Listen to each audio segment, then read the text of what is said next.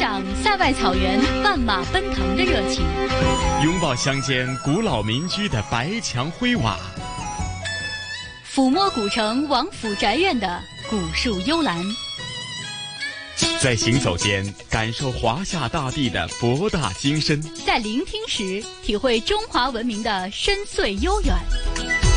这里是华夏之声台和香港电台普通话台联合制作播出的《魅力中国》。收音机旁以及国际互联网上的所有的海内外的听众朋友们，大家好！欢迎大家准时收听由中央人民广播电台、华夏之声、香港之声和香港电台普通话台联合为大家制作的《魅力中国》。我是香港电台的节目主持陈曦。西哥你好，收音机前的听众朋友们，大家好，我是中央人民广播电台华夏之声、香港之声的主持人宋雪。宋雪你好，嗯，西哥你好，嗯，那宋雪啊，在开始咱们今天《魅力中国》的主题内容之前呢，也先做一个预告哈。正是由于今天《魅力中国》的有关于呢啊这个北京世园会的节目呢非常的丰富，所以呢，咱们今天的香港故事呢是。暂停一期，请大家留意啊。那在下一周的时候呢，香港故事依然会如约而至的。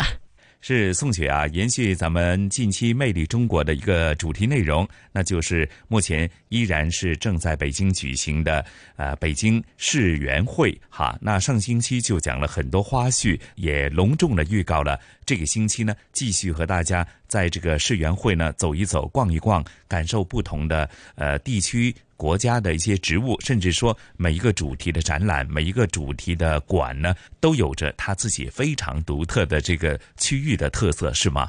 嗯，是的，因为其实我本人呢已经去过了世园会，我的感觉就是每一个馆其实都有自己独特的特点。然后其实呃这一期节目在做的过程当中，我自己也觉得呃挺满足的，是因为。北京世园会的园区真的太大了，我走了一天下来，也就只是看了其中的几个馆，就是在不停的取舍。那在做这一期节目的过程当中，我也发现啊，原来我没有去过的这些馆，还有这么多有意思的点，呃，可以找个时间再去一次。嗯嗯嗯，那今天注重是在哪几个馆，而且他们又有哪些自己独特的一些人文特色呢？嗯，今天呢，我们要给大家呢，首先要介绍的是一些国际馆，呃，比如说呢，我们第一站要带大家去的这个呢，叫做国际竹藤馆。嗯，说到这个呃竹子啊，我相信呢，无论是在呃咱们中国人的传统文化当中，还是在外国的呃这个人们在使用的过程当中，它除了是这个很多建筑的材料必需品以外呢，其实它延伸出来很多工艺品或者是艺术品，也是琳琅满目啊。没错，整个国际竹藤馆呢，可以说是一个科技和美和艺术的一个结合。那么竹藤馆呢，它在世园会园区的心脏部分，就挨着国际馆，占地面积呢有三千一百平方米，也是整个园区内八十四个展馆当中最值得浓墨重彩的场馆之一了。呃，整个竹藤馆呢是呃这个圆竹竹拱的建筑体系。主体部分采用了五千多根毛竹建成，那么在呃展馆的屋顶呢，是由九品圆竹拱作为一个。主要的受力体系，单拱的跨度呢达到了三十五米，中间是没有任何支点的。呃，这个建筑呢，其实也是目前中国最大的跨度的无支点圆竹竹拱建筑。其实这个竹藤馆呢，我因为排队的人真的很多，我是没有进去的，但是在外面也能够感受到用竹子架起的这个场馆的非常的有意思，然后也很新鲜的一点。嗯，而且呢，光看这个外形呢，用竹子和这个混凝土、钢筋混凝土等等搭建而成的这个馆呢，我觉得外形已经是非常瞩目哈。那另外啊，宋雪上星期呢，呃，咱们也提及这一次的这个北京世园会呢，有一个主题展览呢，那就是跟大家或许日常的社会生活当中密切相关的，那就是马铃薯，是吗？的确是，呃，很多人到世园会呢，都会慕名的前来找这个专门的马铃薯展园。那么世园会的国际马铃薯中心展园呢，在这儿啊，游客能够看到由三千五百条废旧轮胎打造的南美印加文明遗址莫瑞梯田的一个。翻版，那可以说呢，整个马铃薯中心展园呢，就是以莫瑞梯田为灵感的，也是由南美设计建筑团队精心打造的。那么在室外花园呢，是有六层下沉式的环形梯田，这个高度差呢是达到了三米。呃呃，它整个的建筑理念呢，其实也是希望能够让大家感受到生态之美，也是契合了世园会呃绿色环保的理念。整个的这个轮胎梯田呢，展出了。四千余株不同品种、不同花色的马铃薯、甘薯作物，来向游客呢能够展示薯类作物的多样性。真的是，或许进去的时候您会觉得眼花缭乱哈。那另外一印象当中，在很多媒体报道当中也提及呢，呃，德国馆和荷兰园呢都甚具他们自己的这个国家和地区的人文特色啊。嗯，是的，呃，德国馆呢是我参观世园会的时候呢选择的场馆之一。呃，它的这个展园呢是以播种未来作为主题的，就是在它。这个展馆里能你能够感受到现代园艺和先进科技对于城市发展或者说可持续发展所做出的贡献。整个德国展园呢共有两千零一十六平方米，展馆的建筑面积呢是四百二十五平方米，分为了上下两层，有六个展区，全市的理念呢就是可持续。发展这样的理念，其实，在德国馆的外面，呃，绕一圈走的时候，就能够看到它那个很现代感的花园。另外呢，呃，如果大家来到了世园会的德国馆呢，你会看到在德国馆的边上呢，还有一个啤酒花园。如果你在园区里面走累了，或者说参观完了展馆之后呢，还可以坐在那里呢，品尝一下地道的德国美食和来自德国的啤酒。嗯，非常具有德国的特色哈，啤酒和美食。那荷兰园呢，我相信呢，大家。马上联想到就是荷兰呢，是一个盛产很多鲜花的国家哈，甚至它的郁金香是誉满全球。那荷兰园的特色又是如何的呢？嗯，呃，如果你在北京世园会的国际园艺展区呢，就会发现荷兰园其实是吸引了不少游客的。它是以钢结构作为轮廓的这样的一个展园，而且不同于其他的展园是封闭的花园或者庭院，荷兰展园是以开放的设计造型来向游客展示绿色城市的理念的。他想表达的呢是近几年的这种城市和绿色相关的概念呢，其实已经不是原本的那种种花。花种草种树，它更多的呢，可能意味着是节能环保和可持续的发展，以及生物的多样性。是，也正展现了未来人们生活的一个发展的潮流和趋势哈。绿色生活。绿色工作的环境等等这方面呢，都是和这个大自然呢有着密切的关系哈。那宋雪咱们讲了啊，刚刚呃几个国家和地区的这个展馆和园林的特色。那接着下来，咱们就事不宜迟，马上呃聆听声音导航，呃用耳朵去感受一番好吗？嗯，好的。园中漫步，北京市园会声音导览。园中漫步，北京世园会。今天的第一站呢，我们要带大家到国际竹藤馆。国际竹藤组织展园名为“竹之眼”，参展主题为“创意竹藤，绿色生活”。而这个馆也被称为“最清凉之馆”。那接下来，园中漫步，我们首先走进国际竹藤馆。园中漫步国际竹藤馆，地理坐标：园区二号门附近，国际馆对面。最大亮点：园因竹而美，我国北方地区跨度最大圆竹结构场馆。大家好，我是央广主播尹奇。在北京世园会里，既有锦绣如意中国馆和汇集各省区市精华的中华园艺展示区，也有花伞花海下的国际馆和世界各国的园艺展示。但是今天我要向您推荐的是一个很有趣的国际组织展馆。被誉为“竹之眼”的国际竹藤组织展馆。竹藤馆，竹藤馆，真的名副其实。它是由五千多根经过防腐和火烤处理成弯曲拱形的竹子来搭成的，整个展园的主体支撑也由完整的竹子承担，单拱跨度达到三十二米。这位是国际竹藤组织副总干事陆文明。所有的管基本上都是钢筋水泥，我们用的那个竹子，竹子呢是可再生的自然资源，这是我们的一个特点。另外一个就是从本身的设计，你看它的形状就是很。很那种拱形的那种，就是有有很多美学感。还有一个就是我们的建筑上面还涉及到高科技，就是现在的竹子，如果用钢筋这种跨度的，对吧？一百米、二百米都用。但是我们现在是用的竹子，就它那个你看，就是原来的竹子一点没变化，就是你再砍下来什么样的，没怎么就进行形状上的加工，仅仅是给它处理了一下就做上去。竹藤馆大门上有“绿竹神器”四个大字，似乎要告诉游客，这里讲述的正是有关竹子的故事。走进院内，采光极佳，错落有致，清新典雅。因为以竹子装饰，更给人以清凉之感。展陈的内容自然也大量采用竹藤元素。展馆中心区域还专门布置出了一个竹制家具设计作品展，其中不少还获得过国际设计奖项呢。展馆还充分融入了眉山东坡文化、竹编文化和山水文化。展陈的竹灯笼、竹编画、竹制家具、竹纸等，百分之七十以上来自眉山。这里还有竹子做成的自行车呢。哦，对了，竹藤馆的后院，你有空一定不要错过。这里有一座高七米的圆柱形户外生态装置——编竹听风空气树。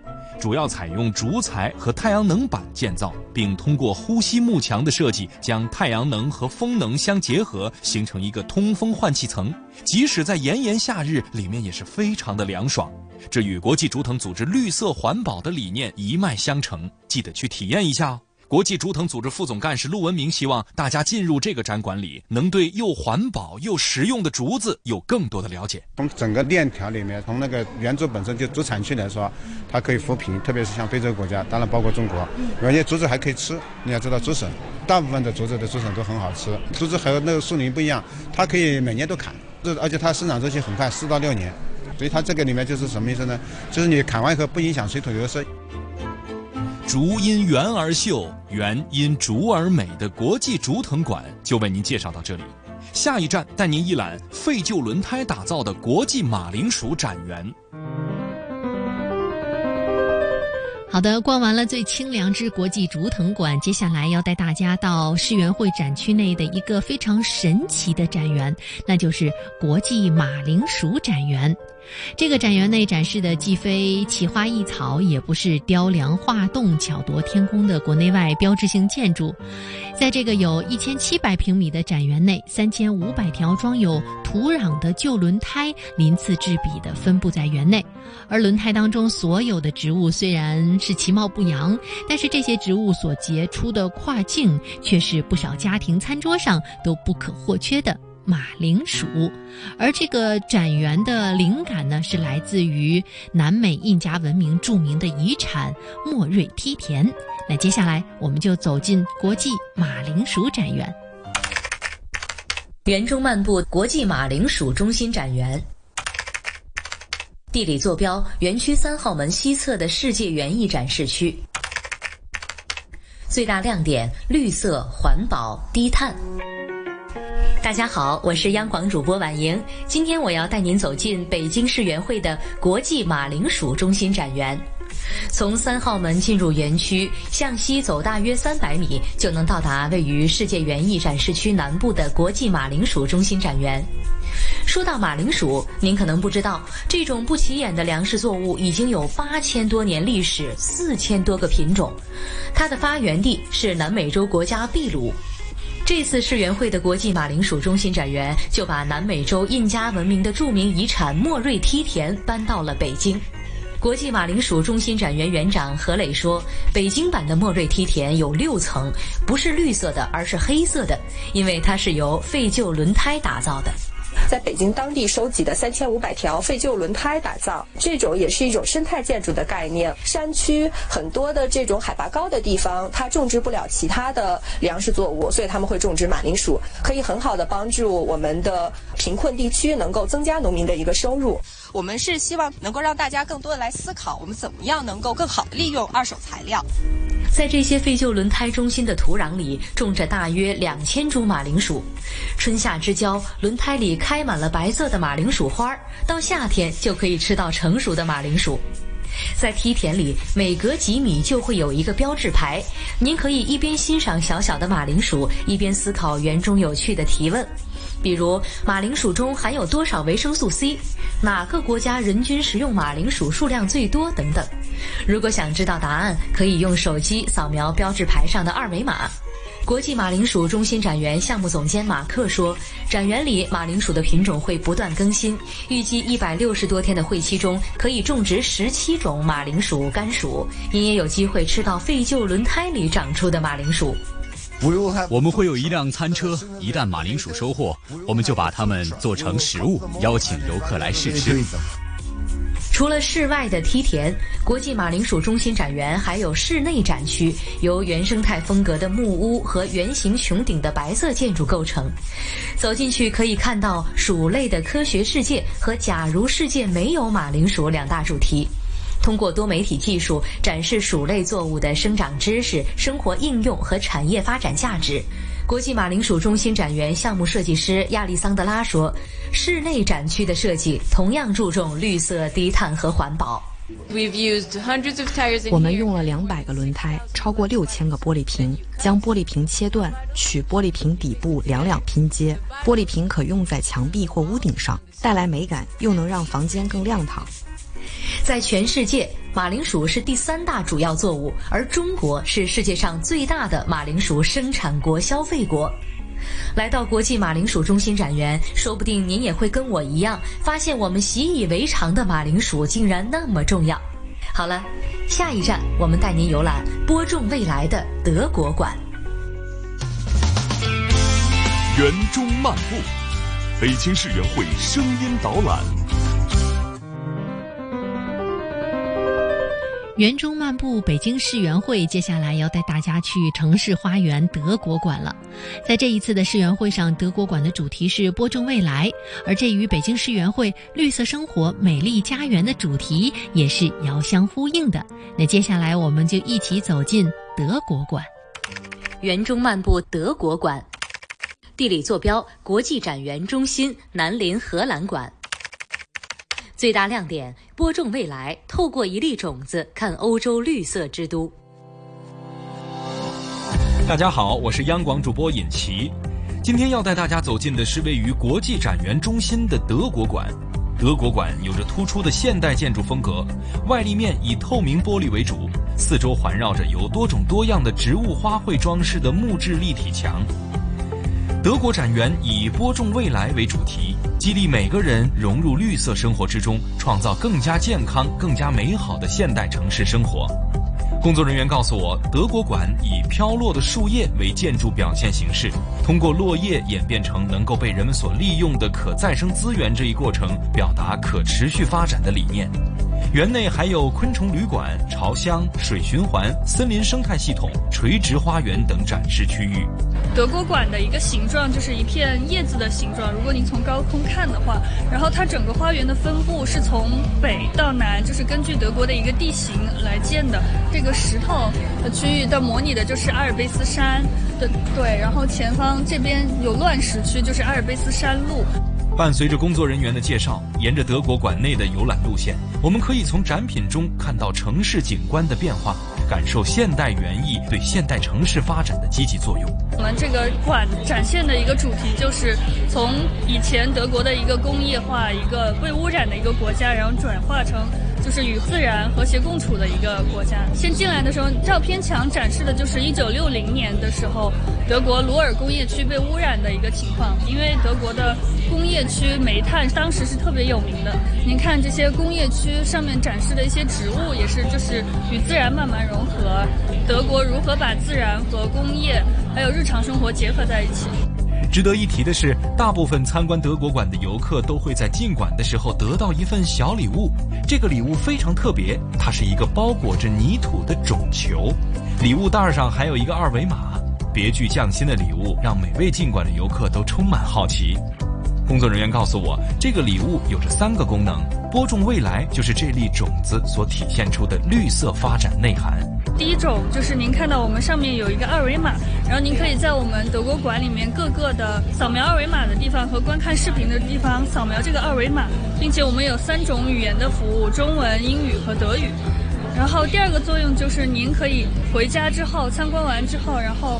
把这颗种子种在您自己家，然后第三个作用就是您可以根据这个二维码登录我们德国馆的网站，然后了解我们德国馆更多的信息。参观完了之后，我们前面有一堵白墙，白墙上的视频您就可以扫描一下，就是认识一下您拿到的是一颗什么种子。互动式的参观让游客在学习知识的同时，更加享受植物带给自己的绿色体验。除了室内展示，德国馆还在园内设置了餐厅、啤酒花园、儿童角和以独特装饰物为造型的开阔的德国广场数字树。逛完了室内展馆，来到啤酒花园，品尝一杯正宗的德国啤酒，伴着花草的芳香，感受德国馆的特有魅力。一名刚刚参观完德国馆的游客就这样告诉我。呃，这个德国馆呀，这个外形非常有自己的这种创意，远看像木头搭建的，一看就符合这种呃环保的这种感觉。然后我们看到这个德国馆也把这个德国的过去和现在和未来能够很好的嫁接。说到过去，比如说它也有煤炭啊、钢铁，也有可能污染的那个时代啊。那现在它很注重这个环保，大家通过看这个馆儿，还能看到具有生活气息的。德国人的过去的家庭背景，看一看，我觉得非常有收获。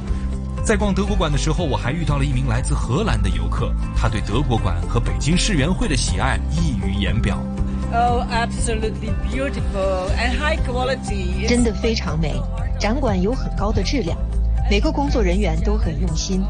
我觉得提高生活品质，通过好的环境、绿色环境将室内室外连接起来，这点非常重要。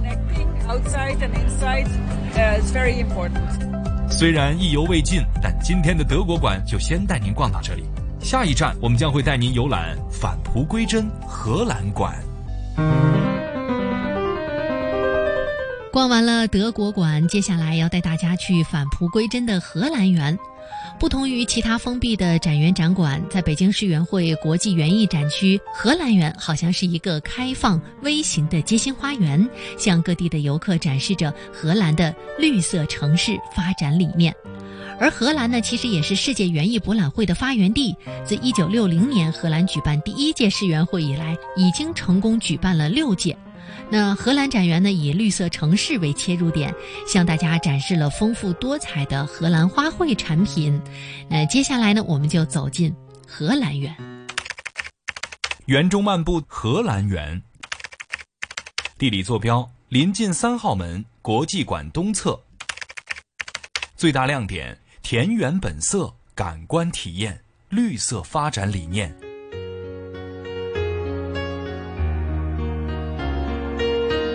大家好，我是央广主播婉莹。今天我们园中漫步的第十一站来到了荷兰园。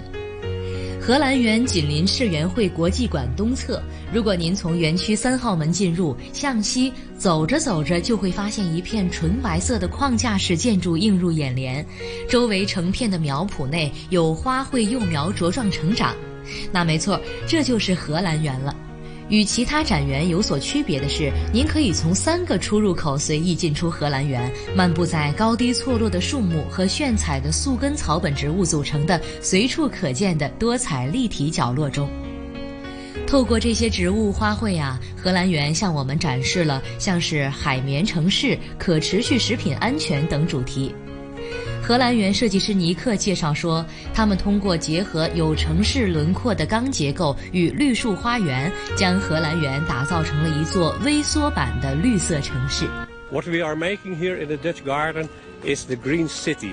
We are working according to green city concept. 我们的主题是绿色城市。我们在荷兰依据绿色城市的概念已经努力了二十年。我们想展示绿色在城市环境中的重要性。荷兰出产很多闻名世界的花卉，包括郁金香等。我们按照色彩和谐的规则把它们结合起来，营造出非常自然的环境感。And we make a very natural environment. 荷兰驻华大使馆农业参赞武田富向我深入解释了绿色城市的概念。他说：“绿色城市不单单只意味着城市的绿化覆盖，更意味着节能环保，这些都是绿色城市建设的本质。那么更深层次的，就是要以可持续的方式创造多元宜居的环境。”公共绿地空间对于城市居民的生活条件来说是非常重要的，它对城市气候和环境治理非常重要，对于水资源的存储能力也是有益。我们要在这方面做更多的努力。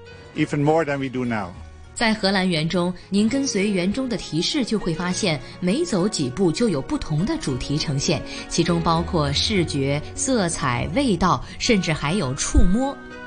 我注意到啊，在荷兰园朝南方向的入口处有几双木质的鞋子。荷兰园管理者埃斯梅告诉我，大家可以穿上这些传统的鞋子，在土地上走两下，真正迈动脚步来感受传统的田园。You can put on the wooden shoes。你可以穿上木鞋。对于农民来说，木质的鞋子在荷兰很常见。孩子们可以穿上它，他们可以感受到大地，体会自己从自然中获得的感受。在荷兰，这是很典型的传统的存在。我们都知道，荷兰一直有“欧洲花园”的美誉，像郁金香、风信子、水仙、薰衣草等等，都是举世闻名的。但是在荷兰园里，大家不仅能看到这些植物的真颜，还能穿上木质鞋子，踩在种植这些花卉的土地上。您如果细心的话，甚至还能发现园中的红色郁金香雕塑其实是把椅子，累了还可以歇歇脚。好了，返璞归真的荷兰园，今天就带您逛到这里。聆听东方神韵，乘船瑰丽宝藏。凉风有信呢，秋月无边。遗产要活化才是遗产。穿越古今，感悟人文，魅力中国。每个星期天中午十二点，香港电台普通话台，让魅力更美丽。欢迎回来，这里依然是来自于香港电台普通话台与中央人民广播电台华夏之声、香港之声为您带来的《魅力中国》。各位好，我是宋雪。听众朋友们，大家好，我是晨曦。宋雪啊，那刚刚咱们《魅力中国》的前一部分呢，哇，真的是琳琅满目，甚至说在呃聆听声音导航的时候呢，你可以感受到这个德国的这个文化。和荷兰的风情，哇，我觉得真的是令人眼界大开。甚至说，从呃利用毛竹所搭建而成的国际竹藤馆呢，真的是从外形上呢，已经是令人呐这个眼前一亮啊。没错，刚刚呢，我们呃介绍的这些国际展园呢，可能大家会想啊，一说到花园，有一个地方呢是一定不能错过的，那就是英国。所以其实整个在呃世园会的这个展园当中，英国园也是呃非常非常受大家欢迎和期待的一个展园。是，那送雪过往给人们的感觉呢，英国的园林呢，是它从来不是用一种花巧，又或者是偏向一种比较是质朴的一些感觉哈，呃带。出很多呃大自然的温馨的特色，是否真的如此呢？嗯，那么国际展园当中的英国园呢，其实呃并不是非常的呃艳丽花哨的那种，而是处处都流露着一种返璞归真的自然的风情。所以，如果当你漫步在英国园当中的时候，你就会感觉到英国宁静的城市花园。在这儿呢，大家可以放松身心，呃，把忙碌的城市生活抛到脑后，来尽情的来享受假日的这种休闲。而这样的理念呢，其实也正是英国园。设计者希望能够传递给大家的一个理念，就是让大家在这里能够感受到轻松快乐，能够享受沉思，这是一个非常美好的空间。嗯，又或者呢，假如是下午去的时候呢，你会陶醉在呃这个传统的英式的那种下午的悠闲的一种感觉当中，是吗？嗯，没错。呃，另外呢，其实，在这个花园里面呢，还有一片很有意思的地方啊，叫做健康植物园。这里面呢，种着像迷迭香啊、薄荷呀、鼠尾草等等这些植物。参观者呢，可以学习怎么样在食品和饮料当中使用草药和花卉。嗯，而且呢，对于崇尚自然的一些人们来讲呢，呃，平常或许随着这个高科技的这个发展的潮流，社会生活用品当中很多已经是加入了很多呃化学元素或者一些化学改工过的哈，那纯自然的一种感觉，或许又令到大家寻回到一种最质朴的一种感觉哈。那讲到英国园哈，哎，呃，宋雪似乎这两期节目当中。呃，咱们这个重头的北京的这个角色还没有体现出来啊，那北京园又是如何的呢？嗯，那接下来呢，就是要给大家介绍北京园。应该说呢，这也是我家乡的一个展馆啊。呃，所以呢，在呃参观的时候呢，我也是特意留给了呃很大的一部分时间到北京园。呃，北京园呢，它其实呃是和世园会的中国馆是遥相。对望的占地面积呢有五千三百五十平方米，也是世园会室外各省市展区当中呃面积最大的一个展园。总体，如果你让我概括一下北京园的感觉，我觉得应该说就是家的感觉。嗯，呃，听宋雪这么一个描述呢，突然之间脑海当中，或许听众朋友们马上浮现出来就是青灰色的胡同。这个四合院呢，就在你的脑海当中呃翻滚了这个形象哈。那加上呢，大街小巷的老北京的传统的京味儿就会浮现出来，是吗？没错，是这样的。所以在这期节目当中呢，大家也可以好好的聆听和感受一下啊，在世园会当中的北京园，来感受老北京的味道。嗯，另外，宋雪这个呃北京世园会啊，还有一个特色，就是让人们重投这个大自然的一种情怀，有这个小镇的感觉。这个园艺小镇又是怎么一回事呢？嗯，呃，在我们今天节目的最后一站呢，要带大家去到的园艺小镇，其实西哥你知道吗？它现在已经成为了游客争相打卡的一个热门地点、网红景点了。哇，不得了，不得了！它的特色是怎样呢？嗯，就是很漂亮啊，因为有各种各样的花。比如说，如果你在傍晚的话，就能够看到呃夕阳西下的彩霞照亮了如彩虹一般的花田。呃，这个地方呢，因为在世园会的园区里面，它其实是有穿梭的这样的小巴。是的，如果你坐在这个巴士上，走在主路当中，就会路过园艺小镇，真的是在众多的景点当中，你会一下子被它吸引的。呃，特别是园艺小镇的西侧有一块区域叫做自然花海景观区，这里边种植着超过一千品种的实验花田，特别方便大家在这里美美的拍照，记录下自己和世园会、和大自然、和美景接触的瞬间。嗯。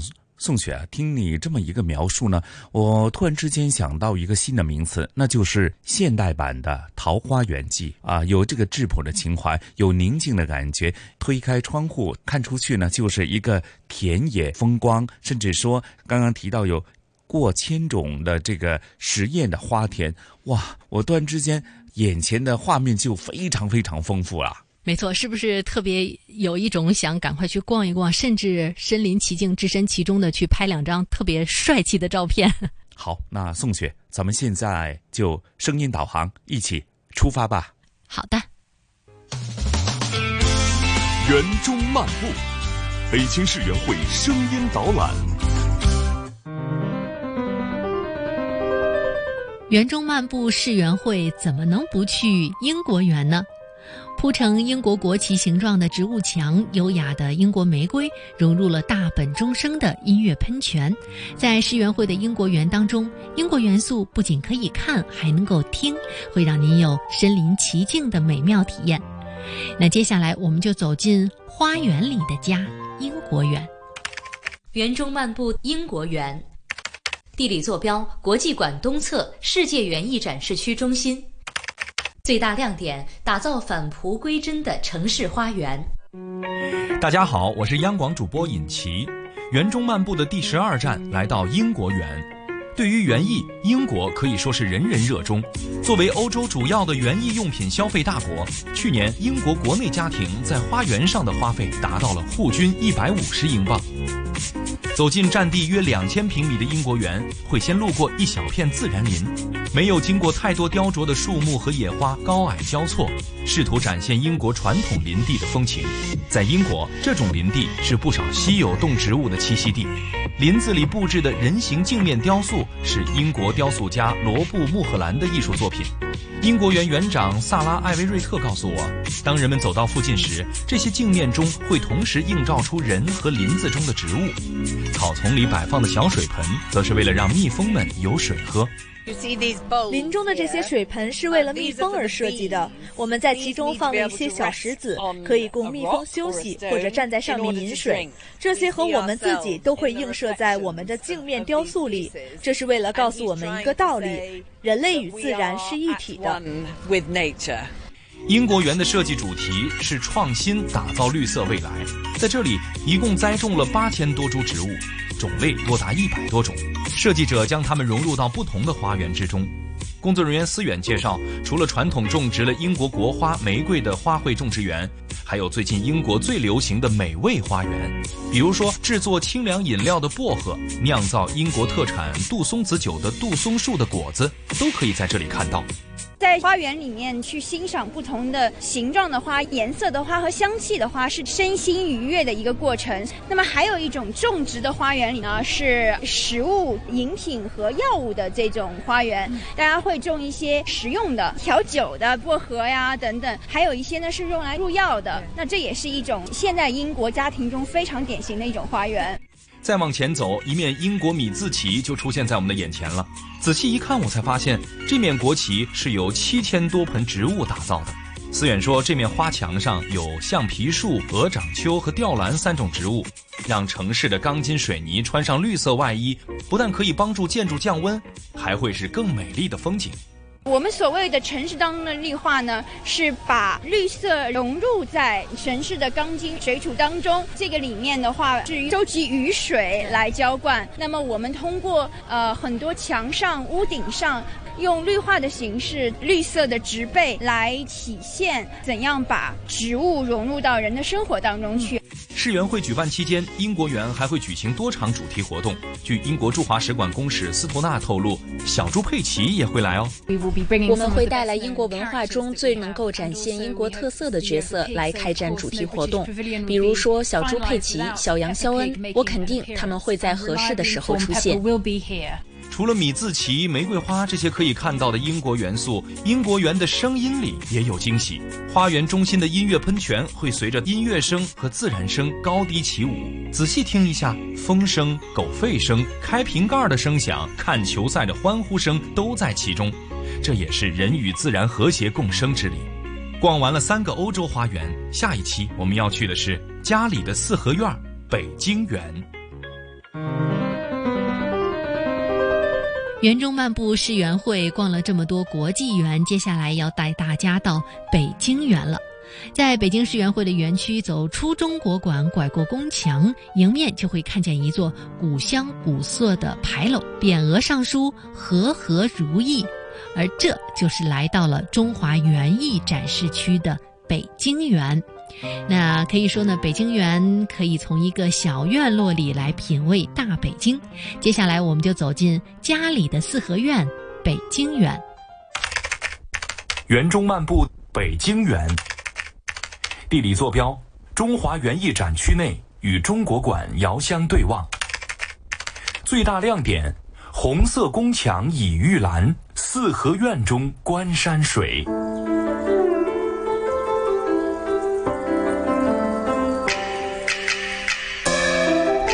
大家好，我是央广主播婉莹。今天要带您游览的是北京世园会中华园艺展示区里最大的一个院落，占地五千三百平方米的北京园。北京园和四大核心场馆之一的中国馆遥遥相对，出了中国馆，拐过宫墙，就能看到古色古香的北京园牌楼了，匾额上书“和和如意”。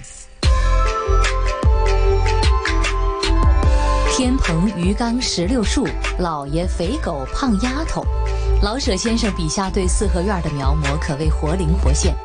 北京园正是以四合院为主体，整个院子三进四合，通过胡同串联。四合院的周边花园围绕，园区北侧则以红色宫墙为借景，营造“我家住在北京城”的意象。负责北京园建设的北京市园林绿化局相关负责人陈俊奇告诉我们：从古代，北京当时元朝、明朝、清朝，它当时叫坊嘛，不是？坊相当于街区，最早它就是一进这个居民区呢，有一个牌楼，然后就是胡同，然后就四合院，这就民居的典型的骨架。四合院周边呢有一个红墙，表明我们是在皇家的周边的。一个呃，一个这个居民走进四合院，正房前两侧各栽一株海棠，一株玉兰，寓意玉堂长春。漫步园内。门梁、斗拱、砖瓦、桌椅，一件一物都蕴含着建筑艺术，值得细细把玩。对了，院子里还藏着一处闹中取静的园中园呢，取名自北京最美丽的胡同——百花深处，再现北京人晨起遛鸟、舒展筋骨、拉弦儿、吊嗓的悠然生活场景。有空不如去感受一下。四合院的后方是呈现岩石园风貌的避风花影。登至叠石顶峰，便到达了全园最高的八角凉亭。站在亭内，向东可俯瞰北京园全貌，向西北可远眺中国馆，宏伟大气。走出四合院，来到北侧皇城根下，就是石锦花房园艺展示区了。园艺师们在这里以独特的花艺展示近年来北京园艺栽培的新成就。这位是花房设计师孟雅丽。咱们北京胡同花坊呢，主要是定位一个北京胡同里的时尚花店。最初的想法其实就是想把它打造一个植物空间，让大家进来的时候赏心悦目。但是随着园子和设计的完善呢，就觉得说应该有一个有视觉冲击力的，然后呢，让大家在这个地方留下一个美好的纪念呢。所以就根据我们后面的这个小的这个红色的门，然后设计了这样一个空间。正所谓小院落里品味大北京，原汁原味还原老北京生活的北京园，今天就逛到这儿。下一站，我们带您看看园艺小镇的花海古韵。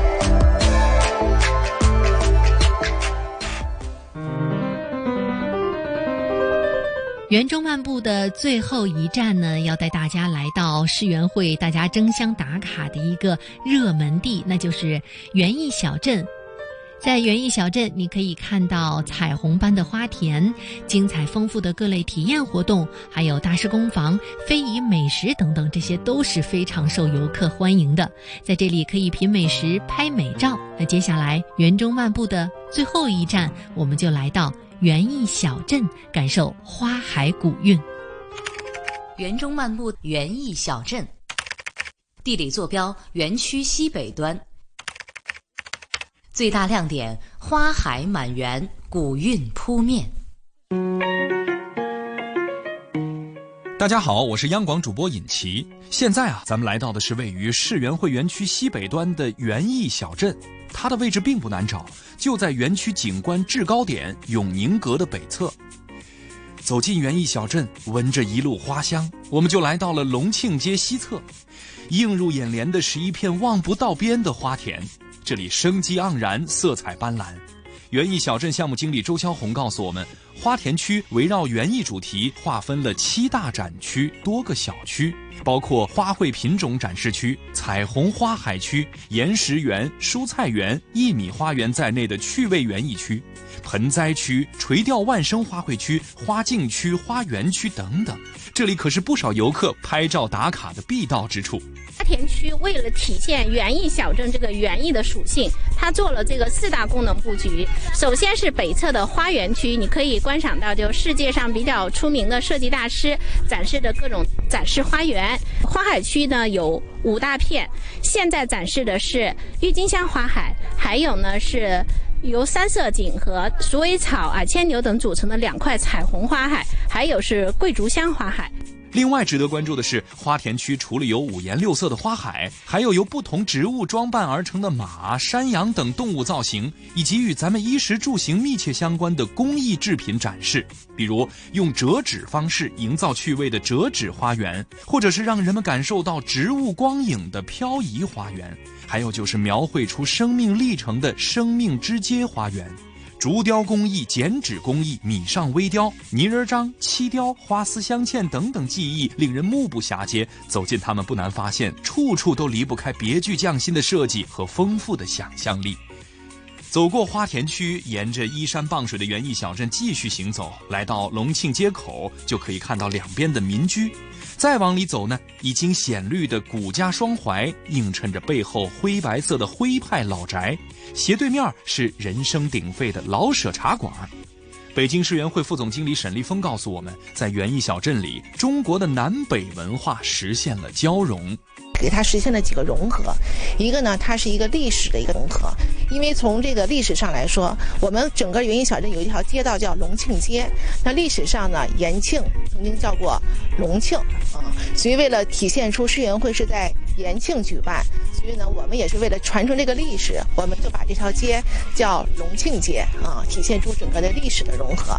在园艺小镇的南部，商业街、大师工坊、艺术馆、文创中心也是大家不能错过的打卡之处。在这里，大家可以站在阳光房的二楼俯瞰整个园艺小镇，建筑与海坨山交相呼应。